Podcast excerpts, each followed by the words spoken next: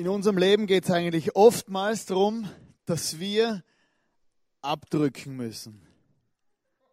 Vielleicht musst du nicht so abdrücken wie jetzt so ein Scharfschütze, aber ein Scharfschütze, aber wenn er nur so, so genau zielt, wenn er nur so, wenn er nur so sehr sich konzentriert, irgendwann kommt der Punkt, wenn er sein Ziel treffen will, muss er abdrücken. Ich liebe diese Szene in dem Film und vor allem über diese Anlage. Also ich würde mal gerne den ganzen Film sehen über diese Anlage. Aber es ist wie beim Verkäufer, oder? Ich habe einmal Küchen verkauft. Und dann ist die Kundschaft reinkommen und du hast der Kundschaft erklärt, was du für eine super Küche hast, oder? Hast dir eine Blue Motion, gell? kannst zuschlagen und alles und emotional. Und die Kundschaft, ja, und super und so. Aber ich habe nur eins im Kopf gehabt, oder? Abdrücken. Umsatz. Das irgendwann willst du die Unterschrift unter dem Vertrag haben, oder? Du willst als Verkäufer abdrücken. Du willst, wenn du, wenn du heiratest, oder? Irgendwann stehst du vor dem Altar und du willst Ja sagen, oder? Du kannst nicht ewig verlobt sein und ewig in der Hochzeitsvorbereitung sein und ewig heiraten. Irgendwann kommt der Punkt, da muss man, ja, ich will. Oder? Du musst abdrucken. Und genauso ist es bei dem Glauben an den Jesus. Irgendwann kommt der Punkt, wo, wo man Ja sagen muss, wo man abdrücken muss, für sich selber auch.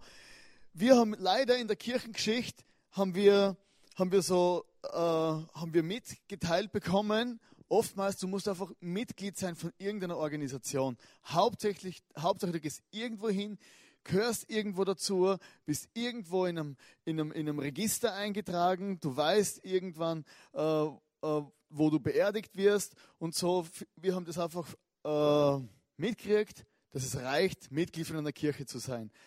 Aber wenn man jetzt die Bibel anschaut und so weiter, dann ist es so, dass es nicht um Mitgliedschaft von einer Organisation geht, sondern es geht um, um eine Entscheidung für den Jesus, um also eine neue Geburt. In der Apostelgeschichte sehen wir, dass Menschen gläubig worden sind. Oder so die ersten Gläubigen, die haben dann dem Petrus zugehört, ihm gehört die Message vor dem Jesus und alles. Und irgendwann haben gesagt, ja, das macht für mich Sinn. Und da steht, sie wurden gläubig und ließen sich taufen. Das heißt, sie haben, sie haben ihre Entscheidung äh, quasi eine Unterschrift gegeben, sie haben abgedrückt und gesagt, ich lasse mich taufen, ich stehe dazu. Und du hast gewusst, entweder bin ich gläubig oder nicht gläubig. Oder wie beim Schwangersein, oder? Was, es gibt einige Mütter hier. Es gibt kein bisschen Schwangersein, oder? Es bringt ja nichts, wenn du beim Gynäkologen sitzt gell? und nicht schwanger bist. Oder? Du entweder bist schwanger oder nicht. Oder, oder du bist geboren oder nicht. Oder es gibt kein bisschen geboren. Entweder bist du auf der Welt oder bist nicht auf der Welt. Und in Johannes 3, Vers 3, da hat Jesus selber gesagt, ich versichere dir, wenn jemand nicht von neuem geboren wird, kann er das Reich Gottes nicht sehen. Und da hat Johannes mit dem Nikodemus geredet und hat ihm gesagt, hey, ich versichere dir. Also ganz sicher kannst du sein über diese Tatsache, wenn jemand nicht von neuem geboren wird, kann er das Reich Gottes nicht sehen. Und Jesus redet da nicht von irgendwann, ja, wenn du nochmal alt und grau bist und auf deinem Totenbett, dann wirst du irgendwann nochmal zu dem Jesus äh, in, den Himmel kommen, dann bist du im Reich Gottes. Er hat gemeint, hey, du musst von neuem geboren werden hier. Das Reich Gottes ist etwas, wo du hier und jetzt erleben kannst, in deinem Herzen dieses geistliche Leben, wo Gott plötzlich relevant ist für dein Leben. Und es ist immer mit einer, eine Entscheidung zu, hat ihn mit einer Entscheidung zu tun sich bewusst und voll für diesen Jesus entscheiden. Manche Leute haben das Gefühl, äh, Christsein kann man spielen. Oder am Sonntag, oder ist mein Hobby, ich hocke mich in die Kirche und ich spiele Christ. Oder? Ich meine, das gehört dazu, oder? Ich meine, ich weiß, wie man schauen muss, wenn du einige Male irgendwo hinkommst, oder? Dann weißt du, in was für einem Winkel man das Haupt neigen muss, gell? Und, und wie man dann fromm ausschaut. Und, und man weiß aber, wann man Amen sagen muss, wann man aufstehen muss, nieder, rein, raus und wie viel, wo, wann, was, oder? Man weiß alles plötzlich. Und Jesus redet aber davon, dass es um eine Entscheidung geht, dass es um einen konkreten Punkt geht, wo man sein Leben mit Gott in Ordnung bringt. Wenn du was verkaufen willst, wie ich vorher gesagt habe, dann redest du über dieses Produkt rauf und runter, aber irgendwann willst du doch, dass, dass, man da, dass, dass, dass die Unterschrift kommt. Es bringt nichts, wenn man, wenn man viel über den Glauben redet, aber wenn es für mein eigenes Leben keine Relevanz hat und überhaupt keine Auswirkung. Beim Glauben an Jesus geht es immer darum, dass es in meinem Alltag irgendwas bringt. Wenn mein bester Freund mir erzählt, mein bester Freund mir von seinem Auto erzählt, was er für ein geiles Auto hat, oder? 260 PS Mazda. Ich bin gestern in so einem Auto gehockt, jedes Mal, wenn er Gas gegeben hat, bei der Autobahnauffahrt ist mir schlecht geworden. Und, und wenn er mir das erzählt, zu Hause im Wohnzimmer und alles drum und dran, dann ist es schön, aber irgendwann möchte ich in der Karre hocken, oder? Ich möchte wissen, wie sich das anhört, wie sich das anfühlt. Und genau so ist es mit dem Glauben an Jesus wenn mir mein Freund, oder damals haben mir Leute von dem Jesus erzählt, oder vielleicht hat dir jemand erzählt, von dem Gott und, und, und vor Himmel und Erde und geschaffen und Schöpfer und wunderbar das Leben, bin glücklich und alles und, und keine Probleme mehr. Also ich hoffe, das hat dir niemand erzählt. Und irgendwann kommst du zu dem Punkt, ja, jetzt redet der ewig, warum kann ich das selber nicht erleben?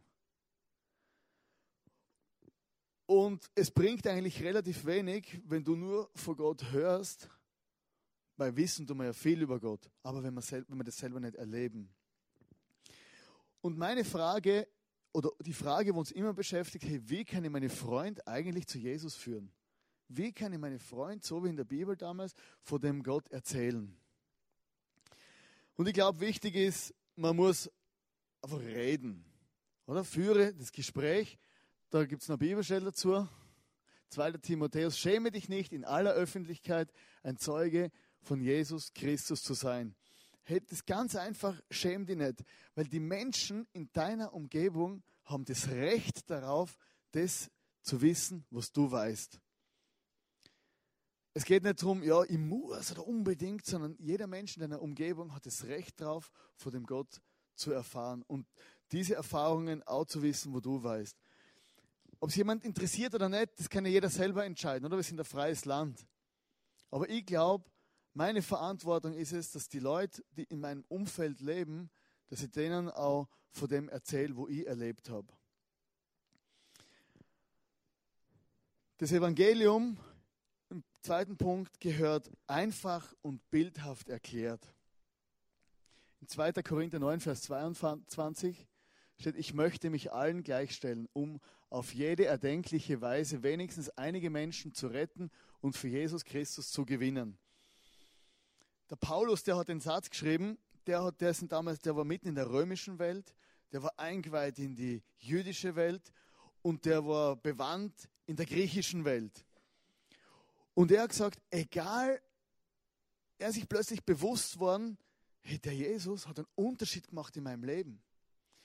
Der Jesus hat einen Unterschied gemacht in meinem Leben und hat mir so sehr geholfen und ich habe so sehr dieses Glück erlebt, diese Freude, dass ich mit Gott eine Beziehung haben kann. Und er war plötzlich da vor Römer, vor Juden und vor Griechen umgeben. Und er hat gesagt, hey, ich tue alles, um auf irgendeine Weise irgendjemanden zu retten und von dem Jesus zu erzählen. Und er hat ein Herzensanliegen gehabt. Und Menschen brauchen keine, oder du oder ich, ich brauche keine theologischen Abhandlungen. Oder ich meine, ich muss nicht noch mehr wissen, wie ich schon weiß.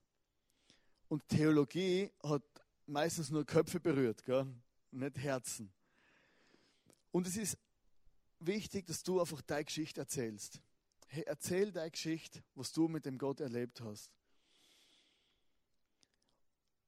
Erklär den Menschen in deiner Umgebung und sei dir selber bewusst, das nächste Bild, dass die Menschen durch einen Graben vor Gott getrennt sind es ist einfach Fakt, die Menschen haben sich letztendlich durch ihre Fehler, durch die, dass sie sich für viele andere Dinge interessiert haben, vor Gott entfernt und es ist ein Graben zwischen der Menschheit und zwischen dem Gott, der die Menschen so gern hat.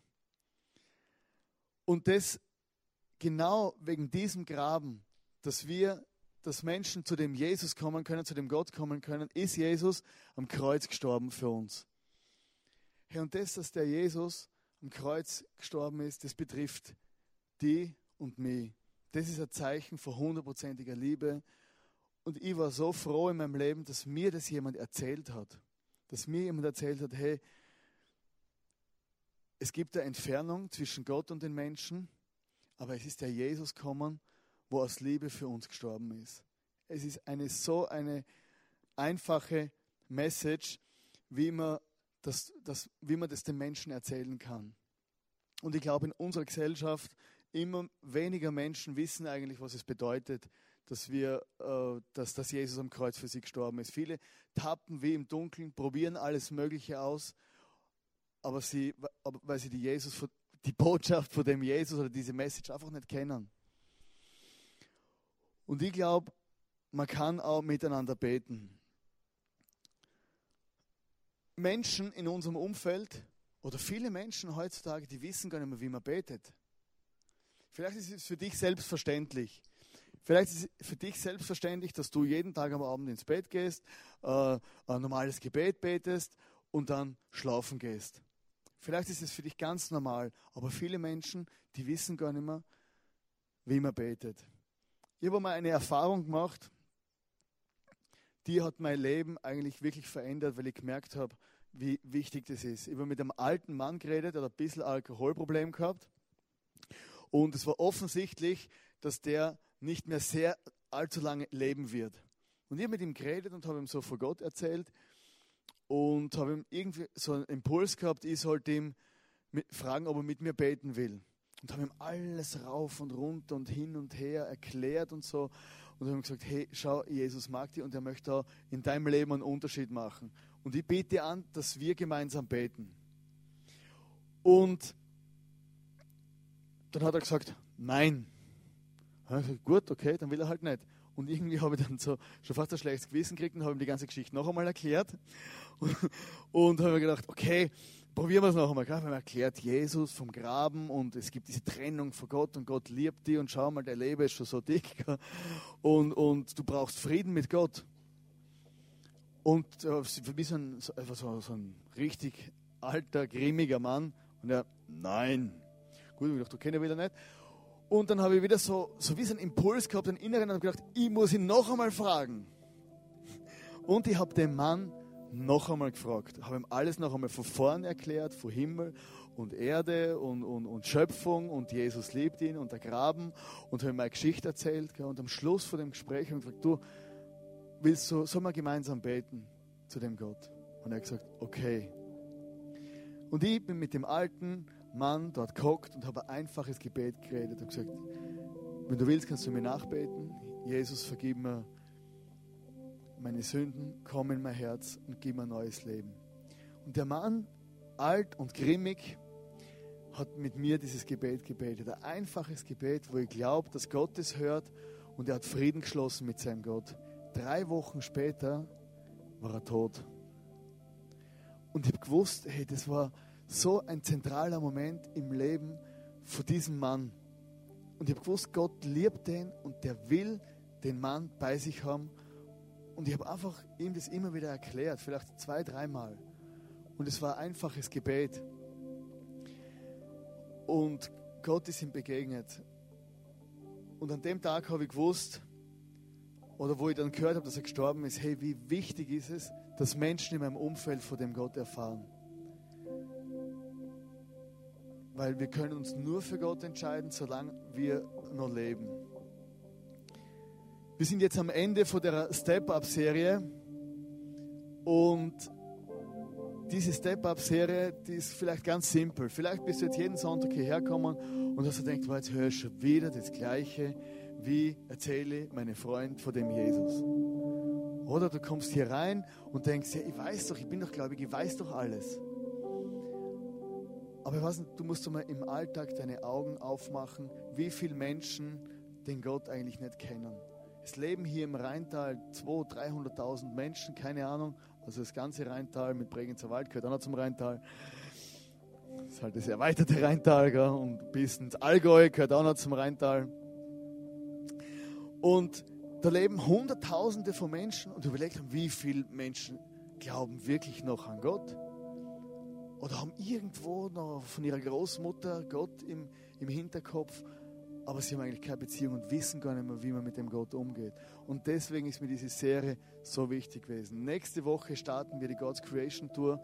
Freitag eine Worship Night, Samstag und Sonntag.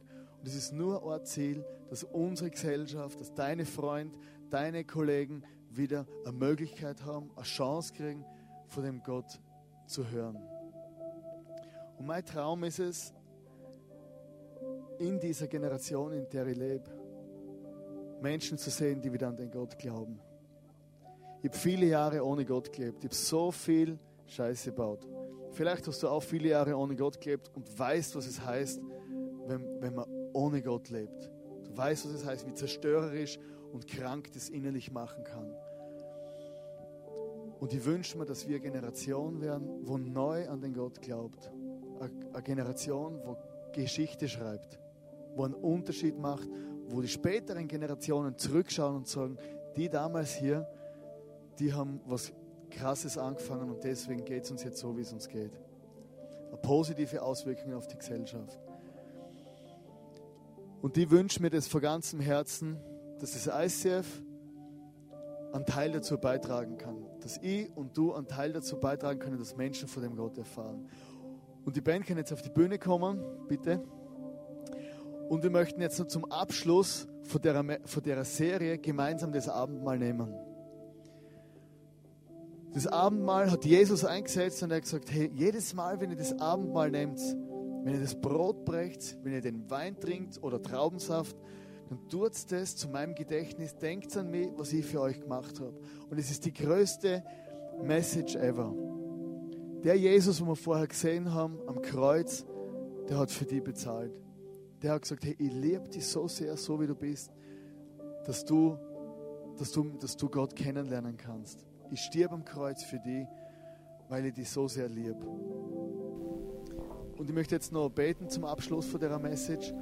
Und danach kann jeder, während wir eins, zwei Songs singen, kann jeder vorgehen, dass sich das Abendmahl nehmen und sich das bewusst machen, hey, dass Jesus für mich gestorben ist. Und vielleicht musst du einen Neustart machen mit Gott und du kannst dem Gott dein Leben neu übergeben.